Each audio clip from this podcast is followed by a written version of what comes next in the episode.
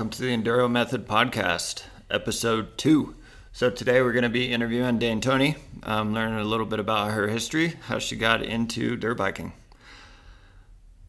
Hi, I'm So- Dane. This is our second podcast, and off we go. Yep. So Dane, let's hear a little bit about um, where you grew up.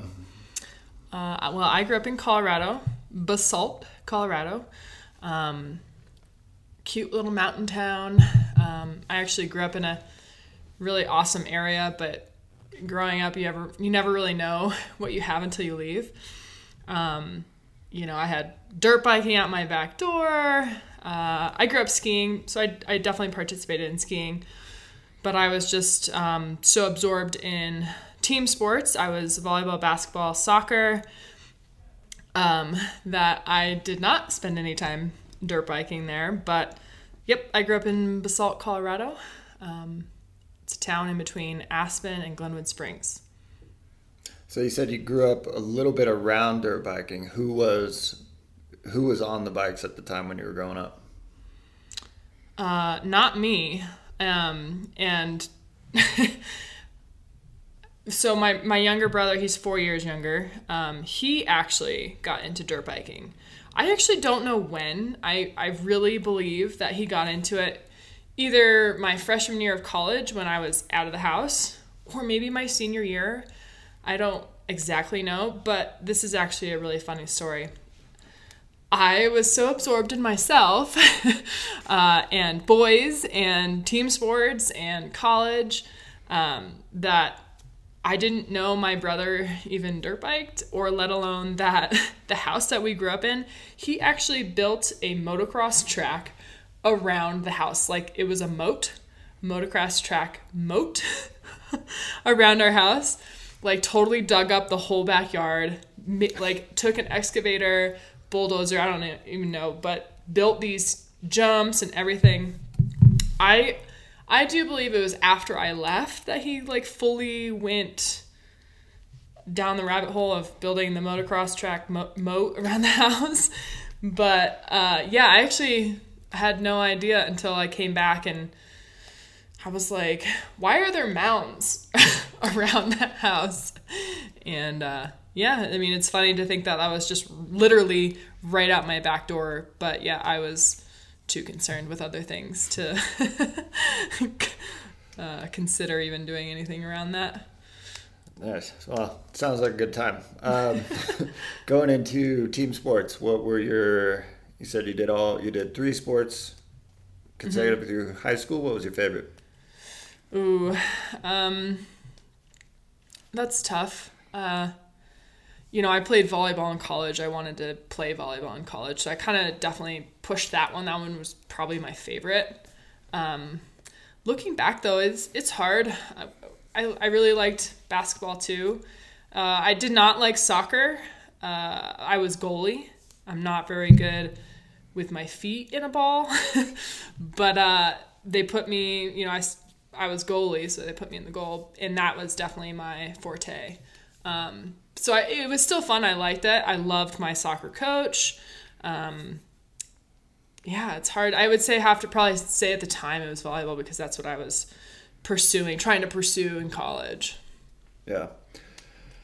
So after high school, you played a little bit of volleyball. Where was that? So m- my pride was a big thing, and Because I your, your high school was pretty small, right? So it's not like you were Colorado in Denver somewhere at a D one. no. You were at a pretty small high school in Basalt. Yeah, I believe there was like 98 in our graduating class. We'll just say 100. So I was a, a big fish in a small pond. um, but I walked on to UC Santa Barbara's Division One team. Um, I think the coach was crazy. I don't know why she thought I could play. Uh, I mean, she actually didn't say I would play, but she actually allowed me on the team. I went from playing freshman to senior year team sports on varsity to shagging balls and um, not participating in any games or even really practices. uh, playing for UC Santa Barbara. And so that was definitely short lived. Uh, I mean, going from small mountain town to, you know, classes where you knew everyone and anyone to this huge school, like I was. I did not know what the heck I was doing. Right. um, and then just playing at that level, like it's it's a whole new world. And then stepping into California, uh, I mean, it was a big change for me. Um, and I ended up playing. Ooh, I don't even know. I think I made it through like, I would say the first quarter of the season, and then I pulled the ripcord. Um, I mean, we we had three practices a day. They told me I had to take study hall, which was, and you're only allowed to take the minimum number of credits, including study hall. And I was looking at this going, well, I'm not going to get to play for two plus years, three years, four years, and then it's going to take me forever to graduate. So I was like, eh. You know, looking back at it, I, I do wish I would have gone and played D2 or D3, and then maybe I could have played another sport, sport too. Um, but I mean, it was totally a good experience, and it led me to be where I am today. So Yeah, so at this point, your Santa Barbara volleyball thinking of getting out. Dirt bikes still aren't on the radar. But No, what's where'd you? Where'd you go next? Uh, so this was in 2008 as well, and so I was pay- paying out of state tuition. And 2008 economy crashed. My parents called me up and are like, uh, "We're not paying this anymore. Pick a school, pick a school in state because they there's still a lot of value in college um, or going to college, but they were they were not going to pay for a UC school out of state tuition. So I ended up going uh, or transferring to Colorado State University in Fort Collins. Um, and I ended up playing club volleyball there, which was awesome. And I was like right at my level. At the same time uh, of starting club volleyball, I think that's when I got into CrossFit as well. so yeah, let's talk a little bit about that because that's eventually what led you to move out to Wyoming. Correct. So you're playing volleyball. You're into right. You get some training with the team. Um, I get to play I know and not shag balls. Right. and I know from knowing you that you had looked, you had tried to outsource your fitness essentially to work on your vertical jump and stuff like that earlier in your life and not seen any success with that. And then you get to college and you start CrossFit, and all of a sudden you kind of see some results you hadn't seen in the past. And so you were kind of bought in, right? Yeah, for sure. Um, I mean, I had personal trainers and everything, you know, to try and get my vertical higher. Um, and one of the things that was missing from my training was weights. Like, I, di- I didn't really use weights or at least do explosive movements with weights like something like the power clean and the and the snatch.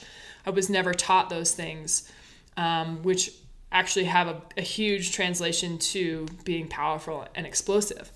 Uh, so when I started CrossFit, I mean I wasn't really training for volleyball at the time just because that ship had sailed, and um, I was definitely becoming burnt out but after starting CrossFit, I definitely I, I remember testing my vertical after, and it was significantly enough of a significance more that I was like, no way. All right, sign me up. Like this, I'm sold. Um, but I was actually not training for volleyball at that time. It, this was just like the vertical piece of it was just an after effect. It was more of like, ha, well, should have been doing that. Right. Um, how I got into it actually was uh, my techniques of weight training class teacher uh, at CSU talked all about it. We went we would go into a strength and conditioning gym for our class cuz well back it up for a second. My degree is in health and exercise science. So that's what I was uh, studying at Colorado State University and I was in that class techniques of weight training and we'd walk into this gym and there'd be a bunch of machines. And I'll never forget my instructor was he was like, "You see all these machines? Now look down. Look at you. That's the machine. And I remember being like, no way. yes. I love it. so Disclaimer: I, some machines are good. yeah, yeah, totally. But for that, you know, at that point in my life, I was like, that was so impactful, and I was right. like, whatever he has to say, like I'm bowing to Jesus. um, so, so yeah, that's kind of how I got into it. Um, so he, my teacher, talked a lot about it and just said how um, how awesome it is and how you know free free weights and using your body rather than machines and uh, just developing your energy systems. I mean he didn't really honestly talk about that. I just know that now. But but developing your, your training to reflect that um, kind of crossfit style of training. Uh, and then that summer i went you know i went home for your summer break and there was one CrossFit gym in the entire valley and I was like peering in through the windows and my friends and I there was two friends I believe that I started with.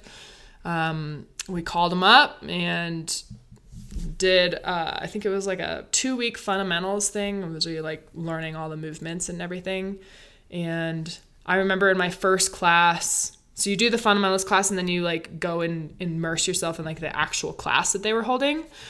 Um, I remember very vividly, mind you, I was a big fish, small town, so I was like, you know, an athlete in in my little town, my little pocket, and so I'm, um, you know, in this class, and there was a bunch of my friends from high school, their their parents, their moms, in the same class as me, and I'm failing at push ups.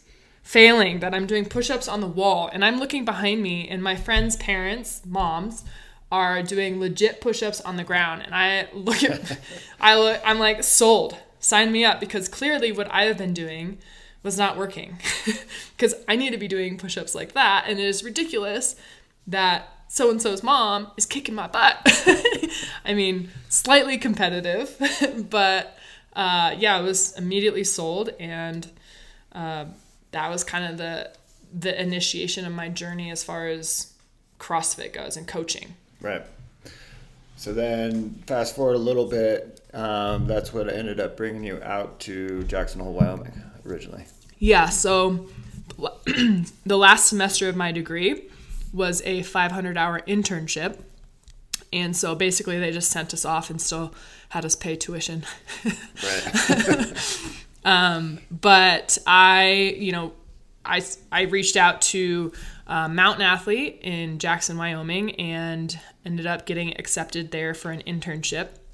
I felt pretty cool because I was the only person in my class that had a paid internship.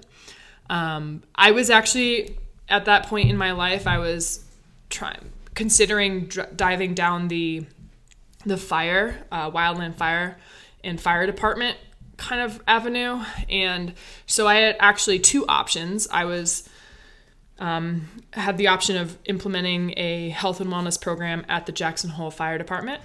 Um, that could have been an internship that would have been unpaid, and then I had my mountain athlete um, opportunity and that was paid. So of course I took that one. I had a friend living in Jackson, and so that was kind of the driving force behind there. Um, she's like a really good friend from home, and she had moved up here and said it was awesome. So I was like, well, why not? um, so yeah, mountain athlete. Then I moved to Jackson. That was in 2012 that I started my internship. Um, and yeah, So from moving to Jackson, uh, intern at Mountain Athlete, and then that's also where we met. Yep. Um, started seeing each other, and shortly after that, you were talked into buying a dirt bike. By who? I suggested it. and so tell us a little bit about that uh, I think your dad came down, um, like either that weekend or the following weekend. Well, pump the brakes. I'm trying to be cool. I'm trying to be badass. I spent that so so I had never really spent a whole lot of time on two wheels. I had spent a lot of time on courts with balls. and uh, I had spent that summer downhill mountain biking, Yes, that's right. and I did one race. Uh, in it was Blast the Mast in, in my hometown, Snowmass, Colorado's. They had a race there, a downhill race, and um, I think I signed up for the novice, and there was three of us. I think there there was th- three or whatever, two or three other um, girls, including myself, and I ended up winning that, which was like total highlight of my life.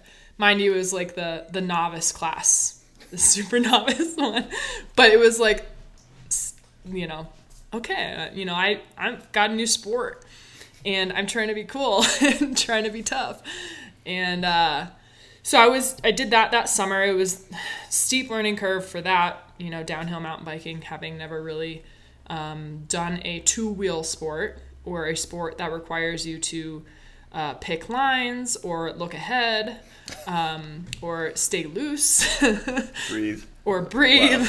I mean, I breath, breathe. Yeah, Um, but yeah, so it was definitely an interesting thing. And then so um, when Josh recommended that I get a dirt bike, I was like, well, yeah, I mean, why not? I mean, I'm totally uh, a tough girl and can uh, do this. And so, uh, yeah, he recommended that I get one. I think I think I know a lot of girls that get into it because their boyfriend or husband um, does it themselves, and it, it is a good activity for couples to do together. Mostly. Mostly, I think there's going to be a separate podcast on that. um, you know, riding with your girlfriend or spouse. uh, anyways, so yeah, my dad came down. Uh, Josh is very feels very lucky that he was not part of this.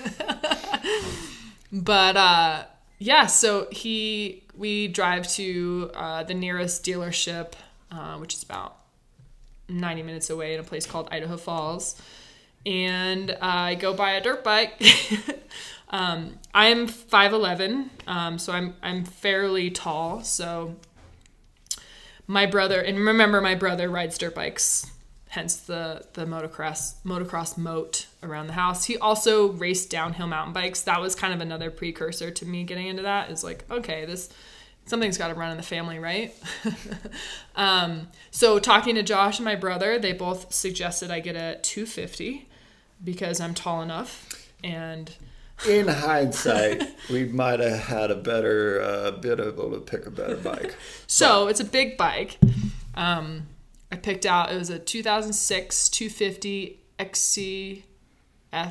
No, it was the 250X, the Honda four Honda. stroke. Hon- yeah, yeah, it was a Honda. I was jumping ahead there. Um, and uh, went to Idaho Falls, picked one out, said which one's a 250, whatever that means. Uh, and it needs to be a four stroke. That's what I've been told. and picked one out, said that one looks cute. And I was went. The guy was like, "You want to take it for a test ride?" And I was like, "Sure." Uh, how how how does it go? how do you make it? How do you use it? Because I had been downhill mountain biking, so okay, levers on my hands, okay, front and rear brake, and he goes, "Well, left hand is a clutch," and I go, "Well, how does that work?" so this poor salesman had no idea that he was um, going to be instructing uh, dirt biking for that specific day. so he had to teach me how to start it, to stop it, to use the clutch, had to tell me that the rear brake is actually on my foot, shift lever is on this foot, and the front brake is on your right hand. so um, I'm pretty sure I started it up like literally took it like 20 yards down was able to turn around 20 yards back and i was like i don't need to do anything more because i'm gonna make a fool of myself or something bad is gonna happen. So we just said load it up and let's go. Um, so we loaded it up in my dad's truck. It was very nice of him to endure the embarrassment. Um, and that was it. That was my first time riding a dirt bike was in that parking lot So from there, from your perspective, that was let's see, what year was that? That was in 2000. 2013 is when we when I bought that Okay, the Honda. and then we rode a little bit each year, but not anything crazy, but kind of from your perspective and your journey through that, what did those first couple rides feel like?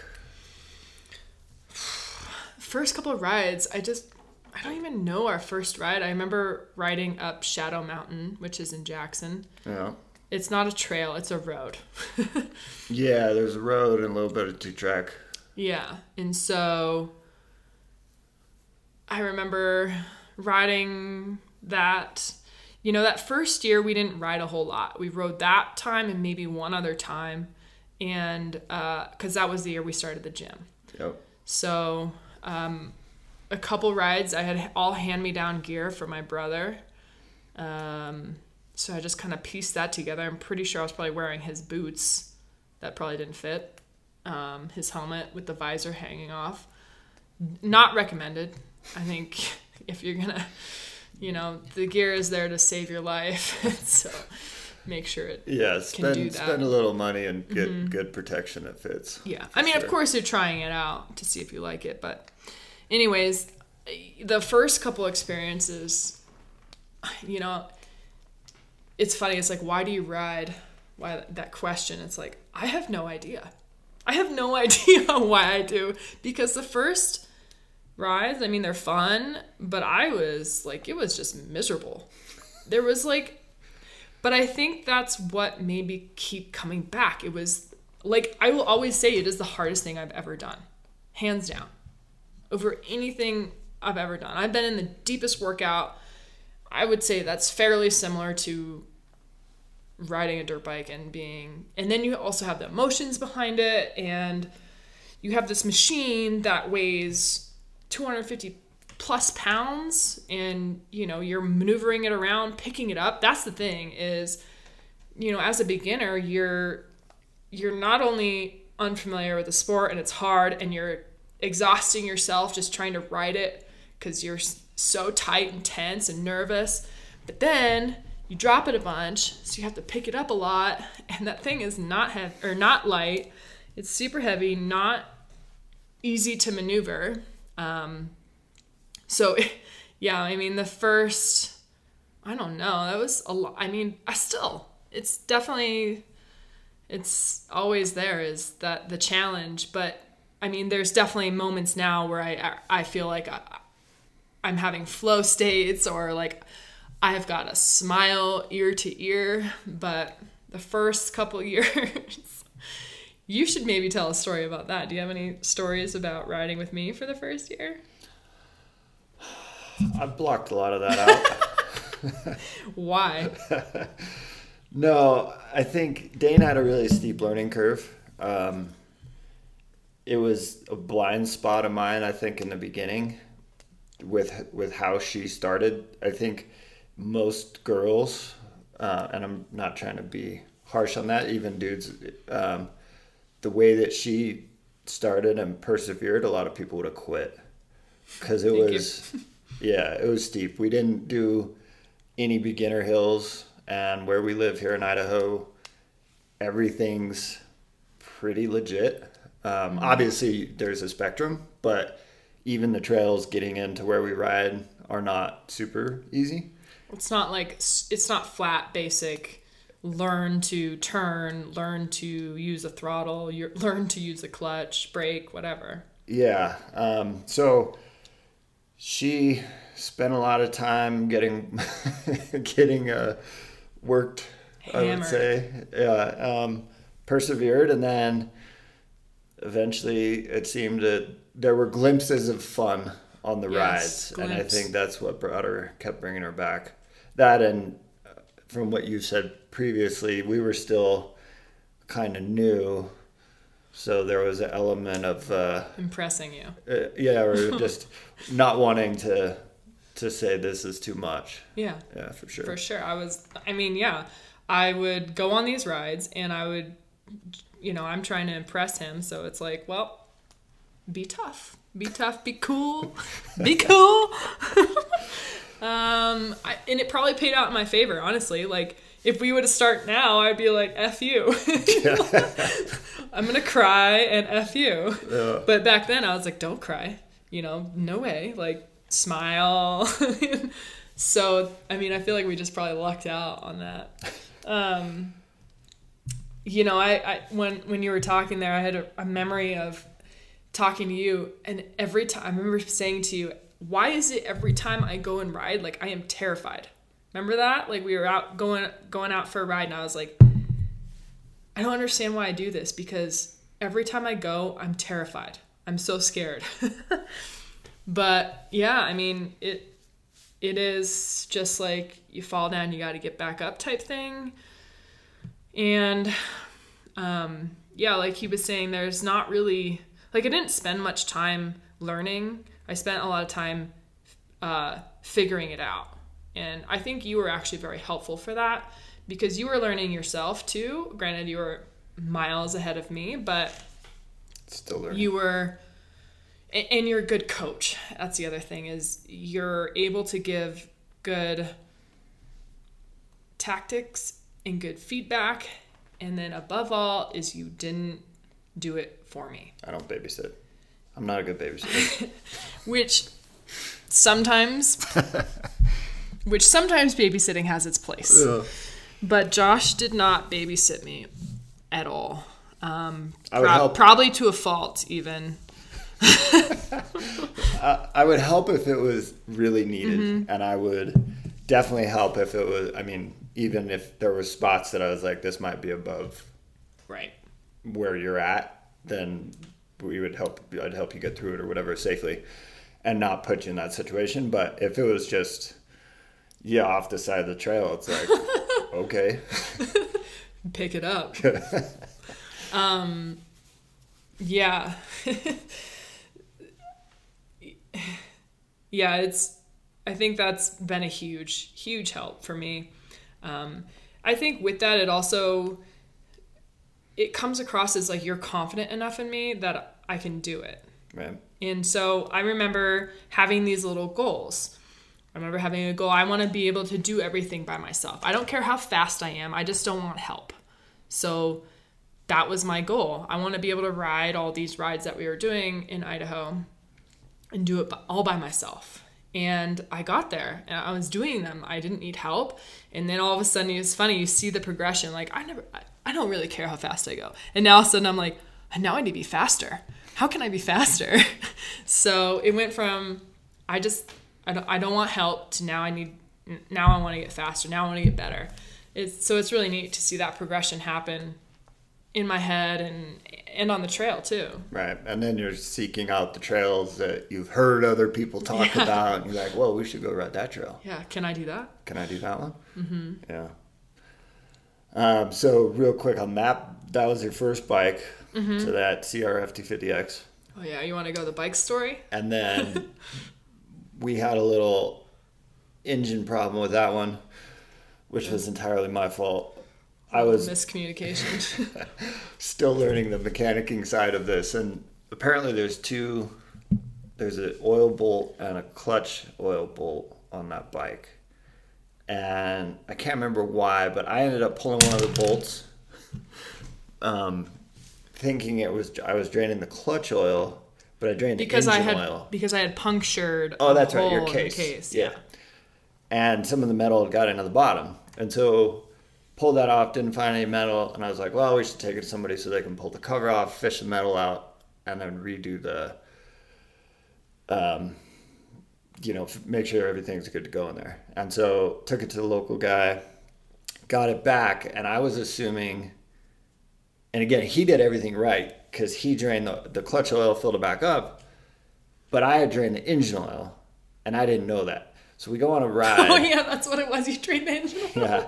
So we're, oh. we're riding, and like I don't remember how that ride started off, but we were. No, we rode. We did like probably five rides, and then No, we went up. We went up Mahogany, and But you tipped your bike few over, and you're like, "I just started this leaf on fire," Yeah, I and was I like, was like, I was like, this whatever. bike is so hot, and then I kept Yeah. telling you it sounds funny, Right. And you would be like, here he is again, like, you're fine, you're fine, you're fine, you're fine. I was like, uh, I I think something's weird, and Uh. it's hot. In fact, I just lit a leaf on fire. It started smoking. Yeah. When I tipped the bike over, I don't. I, I feel like that ain't right. "Yep." um, and I kept saying no. You know, in my head, I'm like, You You're don't know what you're talking about. The bike's fine. Obviously, it's not the bike's fault. Anyways, started leaf on fire. I was like, huh, seems a little hot. and then it wasn't that long afterwards. you're like, it's making all these noises and it's like grinding or something. And I was like, you're like, just ride it. And I was like, all right. So I jumped on it. I went literally like, I don't know, 40 yards down the road and the whole thing just seized up. um, Luckily, where it seized, it was in a a decent spot to get it out. Yeah, so that wasn't that hard, but that was um I was like, "Oh, maybe I should pay a little bit more attention to what What happened? what happened." So, second bike. At this point, you're like, "Cool, I'm into riding. I want to continue." Yep. I was actually kind of bummed that my bike exploded. Um, so I sold that. I actually got, I think I got like $1,200 for this bike that didn't run. And not to mention, it was like radiators bent, like it had been through the ringer. Yeah, as a parts bike, it wasn't that great even. yeah, basically was spent more time probably on its side than upright. Um, but I got a new bike and I got a KTM.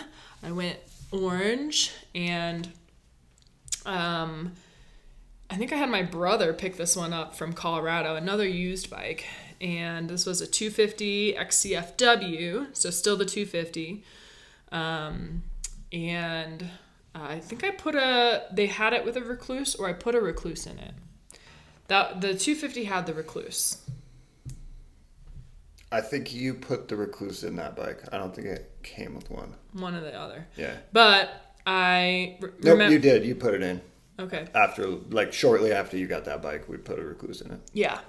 So the the Honda only lasted, I think, maybe I don't even know. We probably put ten at most rides on it. It was not very many, and uh, and the the KTM comes along, and I put a Rekluse in it because, mind you, I don't know how to use a clutch or really a throttle even. So I there's a lot of things going on and as a beginner it was so hard for me. I just needed to learn to ride the bike. And so the the Rekluse, the auto clutch was super helpful for me at that point in time because it gave me an opportunity to learn how to ride, like stay on the bike and not stall, stall, stall, stall over everything. Like because I'm so I have no idea what the heck I'm doing with clutch, throttle, blah blah blah. Like shift that I, I mean it was like rub your head or rub your belly, pat your head uh, like with your every finger and every toe. And I couldn't it was just too much for me. And so the Rekluse allowed me to focus on riding and getting through and help me build confidence going over like obstacles going through things and being like oh, okay if i just keep momentum then i can i can just use momentum to get get through things and so um so that bike had the Rekluse and i was like totally it was a little bit of a, a crutch for me uh, i would definitely say um but that was fine because it allowed me to to it was a part of my progression as a writer. Yeah, it took away one of the technical aspects. You were able to really focus more on, um, like you said, being on the trail, picking your lines, not worried about stalling, all Right. that stuff. Yeah, exactly. Um, and then, so that poor bike, uh, I think I probably rode it more than 10 times, maybe Oh, yeah. for two years or so. Yeah, you And put then- we put a decent amount of hours on that. Yeah. And then, mind you, our hours are only summer. So a decent amount would probably be like, at that point, maybe 60 50, hours. yeah. um, so that, I think it was probably the second year I had that bike. We were down in Nevada riding near Mesquite. And uh, luckily, where we were again, it just happens out of luck. Uh, we're actually on the road. We are heading back because we had to head back early because we had to get back. Uh, this was Thanksgiving weekend. I think this was probably Sunday would be my guess, Saturday or Sunday, because we had to be back for classes here at the gym on Monday. And Sunday, we're like le- we left the ride early, and we get to the road, and I'm we're like buzzing up, and then all of a sudden my bike stops, and I know this feeling because of the other one, and I was like, oh no. So I pulled the crank thing out, tried to crank it over. I was like, Kickstarter. the Kickstarter, the crank thing. See, um, and I it's it's stuck, and I was like, uh oh, uh oh. And luckily, we were on the freaking road because you came and um, had to get the trailer and load the thing. Was toast, seized, seized her up. Yeah, so that bike, after that happened, because when you, you bought it from KTM Aspen, mm-hmm. no knock on KTM Aspen, but there's no way that that bike had the amount of hours that was claimed by the I mean, private who seller knows? who was selling it through there. Who knows? But Yeah. I mean, a bike's a bike. I could have had a lemon too, so who knows? But and now we all know that. I mean, you can, you know, I've had to replace wheels on previous bikes, and it's like, oh, it's not counting hours. Maybe there was something to do with that. I don't know. Anyways, okay, so after that four stroke blows up, next bike. Yep. So that blew up. Um, that was Thanksgiving, and so I was heartbroken. Um, and then I decided I'm gonna go new because you had just bought a new bike in 2015, and and when you bought the new bike, it was kind of like solidified that hey, we're doing this. Like this is kind of or we're we're enjoying it. We want to get better. And I bought a 2017 of that. It was 2017 that spring. Bought a new bike, and this one I went two stroke, which I was you know, I was always on the four stroke because everyone said it was like the throttle like was smoother and was more quote unquote user friendly. So I was really nervous to get the um, the two stroke, but I got the two stroke and I had the Rekluse in it. So when I bought it, I bought it with the Rekluse in it. I was like, you got to put that in because it was my crutch.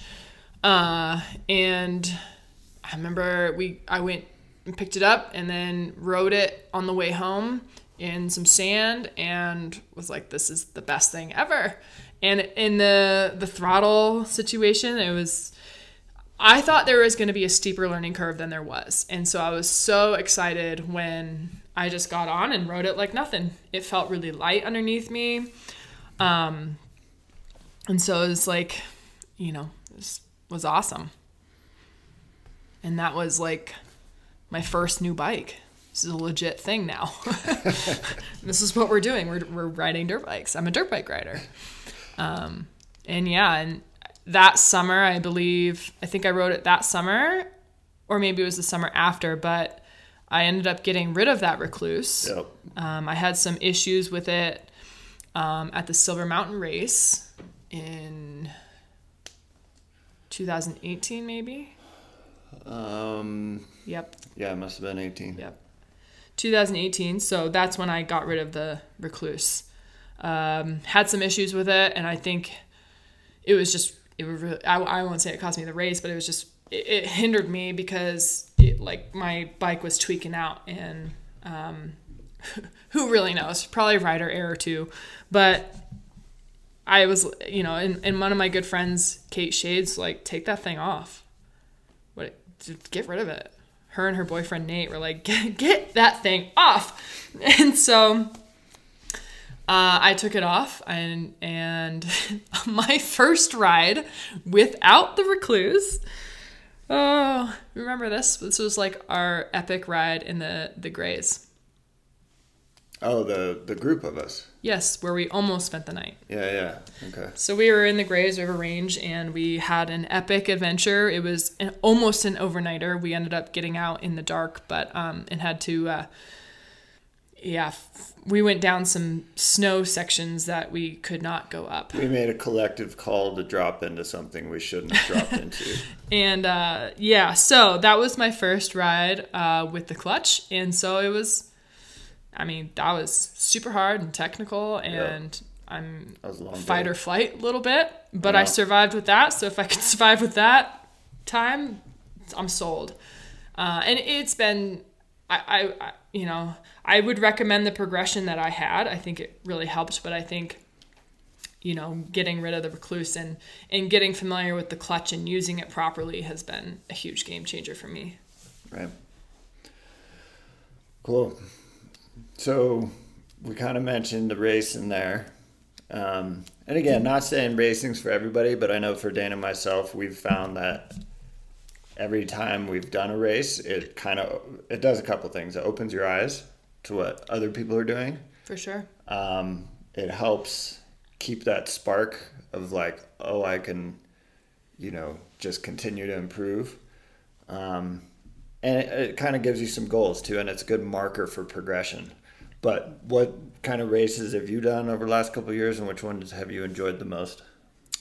Yeah, um, I think I started mostly with the Hare and Hounds because that was local. We did the the Pumpkin Classic, like we mentioned in your podcast.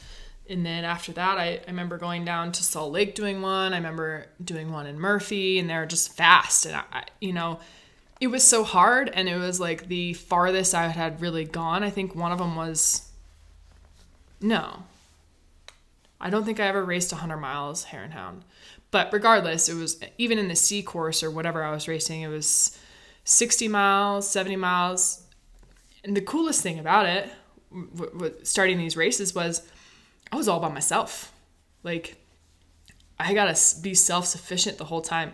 I mean, remember, you don't babysit me, but it was really neat to be like nonstop the whole time. I'm out there on my own you know, nobody's relying on me for anything. Nobody's waiting on me. I'm on my own. Um, but you also have that sense of safety feeling because you know right. you're not going to They're sweepers. right, you're not going to be abandoned. out Yep, exactly. Like I'm going to be fine. Sweepers are going to come get me if I'm last.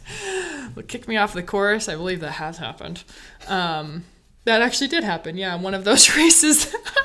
there, it was three laps, and I came in after my second one oh yes, I remember that. And they were, I was like, can I go out for number three? And they were like, uh uh-uh, uh, you are done. You're cut off. The sweeper's are already out there. I was like, oh, bummer. But, um, you know, racing for me, I always, I, I just like to rate, I like to do a competition for whatever I'm passionate about. Um, I, I, it's I love hate the nerves before it and it just challenges you in a different way and, and it's fun and and the best part about it is the community.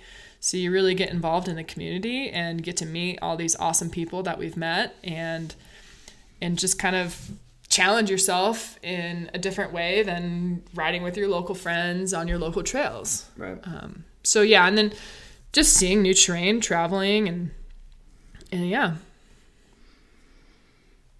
So, how has fitness integrated into riding for you? well, I mean, I feel like similar to your story, it's it's it's the foundation from which I've been able to progress from.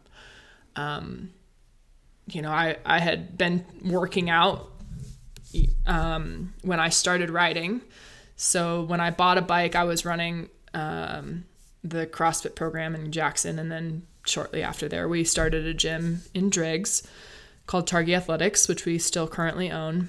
Um, so I've I've been heavily immersed in fitness, and when when I started riding, and even now, it just it gives me the confidence that I can. You know, if you were to put me on like an actual like physical test, who knows? But I whatever. I believe in myself to be able to endure to long days, to endure overnighters, which we've had, um, to endure whatever comes my way. Um, I, I know that I can, I'm strong enough to pick up my bike. I'm strong enough to like handle it as needed. Granted, you know, there has been maybe like one or two times where I was like, I legit have no options here one of them my bike was like falling down a hill and i had it held on by a strap waiting for people to come help me. Because it was lodged under on a tree. Uh, another story within itself. But like most of the time i'm able to get myself out of situations for the most part and that's just having that foundation of strength. Um, I, fitness for me also has I, I, I truly believe helped prevent injury. Um, I was a super thin human being um, growing up, and you know, I I may have looked fit, but I was never strong. I was I was always really skinny fat. Um, you know, at my arms, I always would joke that my the top part of my arm was smaller than the bottom part of my arm and so so you can see how that always kind of or that looked and and and I just wasn't you know I wasn't strong and so becoming strong and training and lifting weights and doing these workouts where you're pushing yourself and you're seeing the progression not only like numbers and stuff but also like what your physique looks like and um and so i don't know where i was going with that but it, it it's given me the foundation to grow as a writer injury prevention that's what i was talking about. So sidetracked there my skinny arms uh because I was so thin, like I believe that if I hadn't had the strength that I had built by then, uh, I would have probably endured some serious injuries. Like I think of my shoulders mostly because that's where I was so weak. Remember, I couldn't do a push up. Um, you know, crashing. I mean, is inevitable when you start, and so muscles armor. The stronger your muscles are, the stronger your joints are. It's it's given. And so I think that's been a huge thing for me, especially starting a sport that's unforgiving. Yeah. Yeah, crashing is inevitable in the beginning, in the middle, and the end, I bet. Mm-hmm. so, moving forward, what are you looking forward to most this year? Well, I'm, I'm really excited about this enduro method. Um, I, you know, we started this because obviously we're own a gym and love riding dirt bikes and saw a, a niche to share our uh, our I wouldn't say expertise because we're still learning, but our experience and knowledge in the gym and and relate it to dirt biking. Um, you know, as as we've kind of you as you've learned listening to these podcasts, it's play you know fitness and training has played a huge role in our progression on a dirt bike. And so I'm really looking forward to uh, seeing where this goes and seeing if we can, you know, expand our reach and help people enjoy their time on the bike better and enjoy the ride and enjoy the journey more because it is, I believe, more fun and more enjoyable the fitter you are and the more confident you are and the stronger you are. Agreed. Um, so that leads right into this question. Where do you think your strengths lie? My strengths? Um, my strengths. Oh boy. Why'd you start with strengths and not weaknesses? Strong suit. Strong suit, I guess, would be attitude. So, you know, just having a good attitude, whatever you're up against. You know, in the dirt bike world, I feel like there's a lot of times where um, I've seen people give up or throw a fit. Don't get me wrong, I've I've definitely thrown a fit. I usually just try and do it in front of only Josh and not anyone else. but um, yeah, like keep a good attitude and um, stay positive. I'd, I'd say that's a strength for me is you know, if I am upset, don't show it. um, and then even then, if you if you're pretending, then it, it bleeds into what you actually feel. So, um, yeah, keeping a good attitude no matter what comes up. Yeah, fake it till you make it. Yeah, that's exactly it. Fake it till you make it. And what about some weak points or things you would like to get better at or work on? Oh, we could probably say bike maintenance. Remember when I said the the lever thing? Crank lever. Crank lever thingy. Yeah. So bike ma- bike maintenance is. Um, you don't need a Kickstarter anymore in the in the world no, uh, start. My bike doesn't even have one, but I I do wish. You know, I see a lot of girls really knowledgeable on that, and I I totally envy that. I think that's awesome, and uh, there are also a lot of weaknesses in my writing that I'd like to improve, but with that, I think the knowledge and of the the bike itself and how to fix things and how to do like regular maintenance on your bike and um, that kind of thing is definitely a weakness of mine. well, I think too, just that uh, it's not that you need to necessarily know how to like rebuild the top end or do any serious stuff, but having a, a decent base for if it goes wrong out in the woods or in the desert or wherever you're riding, being able to to kind of you know track that down if you need to is a big could be a big help. Yep. Yeah. All right. Um,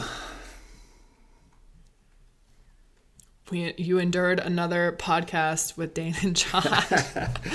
Congratulations. yeah, I got a little background on where we come from, how it starts. Anything you want to say about Enduro Method? One thing I would kind of like to say Go ahead Um, on the Dane interview. on the Dane interview, well, it concerns both of us for Enduro Method, is we've talked a lot about CrossFit because that's kind of where we met and where we started. Um, but Enduro Method is not CrossFit. Yep. We take It's a very good point. parts of it and use it because it's phenomenal. Um, so some of the methodologies are fantastic, but this is not a plug and play program from CrossFit whatsoever. Yeah. Like if you were to Google CrossFit, I mean, yeah, there's not going to be any of that stuff on there. Yeah. So what we've working at continual learning at is putting together a program that is geared toward helping you get stronger to perform on the bike. And that- Specifically. specifically, and that comes in a lot of shapes and sizes. Um, and there is some crossover between general CrossFit practice and strength training and all that stuff. But we're trying to take the best we can of our knowledge base and put that into a system that really benefits the rider. Yeah. Thanks for adding that. You're welcome. All right. Well, um, I think that's the end of this second episode. Yeah, two down. Two down, many more to go. Uh, all right. So thanks for listening. Thanks for tuning in. Um, and we'll make sure to catch you next time.